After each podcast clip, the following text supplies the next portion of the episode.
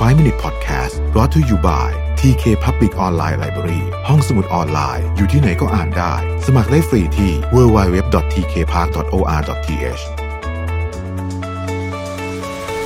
สวัสดีครับ เรายังอยู่กับ The Happiness of Pursuit นะครับ วันนี้จะมาชวนคุยเรื่องของต้นทุน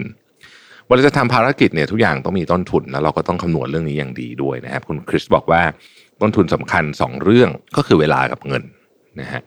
ซึ่งเขาบอกว่าไอ้วิธีคิดเรื่องนี้เนี่ยมันสามารถนำมาใช้กับธุรกิจได้ด้วยนะฮะซึ่งเป็นเรื่องที่น่าสนใจมากนะครับ เวลาจะคำนวณต้นทุนนะต้องเริ่มต้นจากกรอบก่อนนะครับ ยกตัวอย่างเช่น เราจะมีกรอบอยู่ 5 เรื่อง เรื่องที่หนึ่งเป้าหมายเราคืออะไรนะครับสองเรามีเวลาเท่าไหร่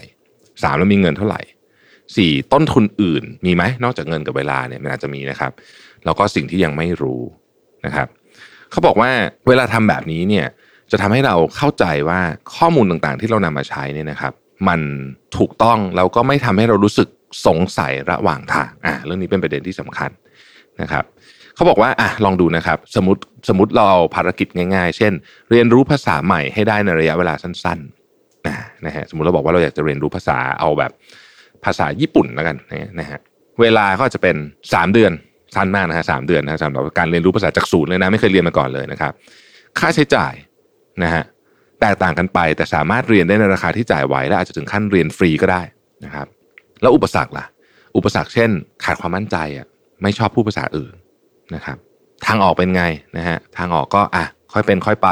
ลองขอความช่วยเหลือดู แล้วยอมรับว่าทุกคนก็เป็นมือใหม่กันทั้งนั้นแหละนะครับ มีอุปสรรคอื่นอีกไหมนะฮะไม่รู้จะเริ่มไงอะนะฮะจะไปเรียนที่โรงเรียนสอนภาษาหรือหาครูมาสอนที่บ้าน หรือจะดาวน์โหลด YouTube มาฟังพอดแคสต์มาฟังอะไรเอาไงดีนะฮะทางออกเป็นไงนะครับ ลองทางเลือกทั้งหมดดูว่าไหนเหมาะกับคุณที่สุดนะฮะอาจจะลองนิดๆเช่นอ้าวสมมุติว่าไปเรียนที่โรงเรียนเนี่ยขอไปซิทอินก่อนได้ไหมนะครับ อันนี้ผมมีประสบการณ์จริงเลยนะคล้ายๆกันแบบนี้เนี่ยว่าเวลาจะทำอะไรพวกนี้เนี่ยถ้าได้ลองดูนิดๆเนี่ยมันจะรู้เลยว่าแค่ครั้งเดียวเท่านั้นนะครับ คุณจะรู้เลยว่ากระบวนการแบบไหนเหมาะกับเรามากที่สุด เพราะว่าการทำภารกิจพวกนี้เนี่ย มันไม่ได้หมายความว่าคุณจะต้องทำแบบเดียวเท่านั้น มันมีวิธีการทำเยอะแยะถูกไหมฮะเพราะฉะนั้นกระบวนการทำจึงเป็นเรื่องสำคัญ ไม่แพ้กับสิ่งที่เราจะทำไอกระบวนการทำเนี่ยเอ่อนึกนึกเอายากเหมือนกัน แต่ว่าเวลาได้ทำจริงจะง่ายกว่าเยอะนะครับได้หรือได้ลองทำจริง ผมยกตัวอย่างหนึ่งแล้วกันนะครับ อย่างเรื่องเรียนเนี่ยชัดเจนมาก ผมเรียนออนไลน์ไม่ค่อยได้ ผมจะสมาธิหลุด เพราะฉะนั้นวิธีการเรียนที่ดีสุดผมคือ ไม่ไปเรียนในห้องเลยนะฮะก็อ่านหนังสือเอาเป็นต้นนะครับ สำคัญคือต้องลองแล้วก็ต้องเลือกนะฮะอีกอันหนึ่งอะบอกว่าต้นทุนได้เวลานะฮะทุกคนก็จะบอกว่าทุกคนแหละนะไม่มีใครมีเวลาพอเพราะฉะนั้นทุกคนจะบอกว่า ไม่มีเวลามากพอ ฉันยุ่งมากเลยงานก็เยอะจะตายอยู่แล้วนะครับ อะไรอย่างนี้เป็นต้นนี่นะครับ ทางออกคืออะไรนะครับ ถ้าคุณอยากได้มันจริง ๆนะ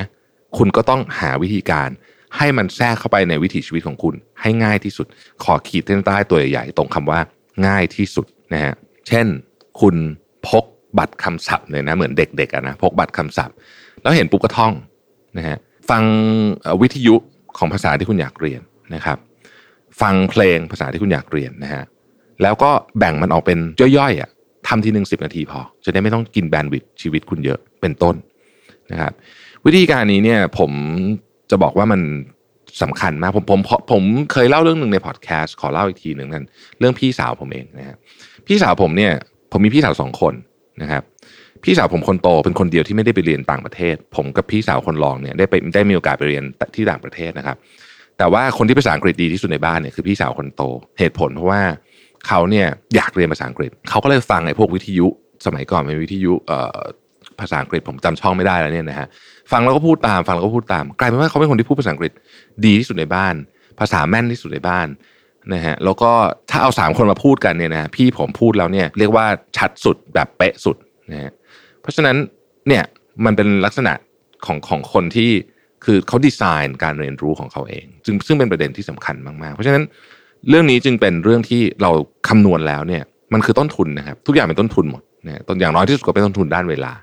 แต่พอเราคำนวณต้นทุนปุ๊บเนี่ยเราจะรู้ว่าวิธีไหนเหมาะกับเราที่สุด เราเลือกวิธีนั้นนะครับ ขอบคุณที่ติดตาม 5 minutes นะครับ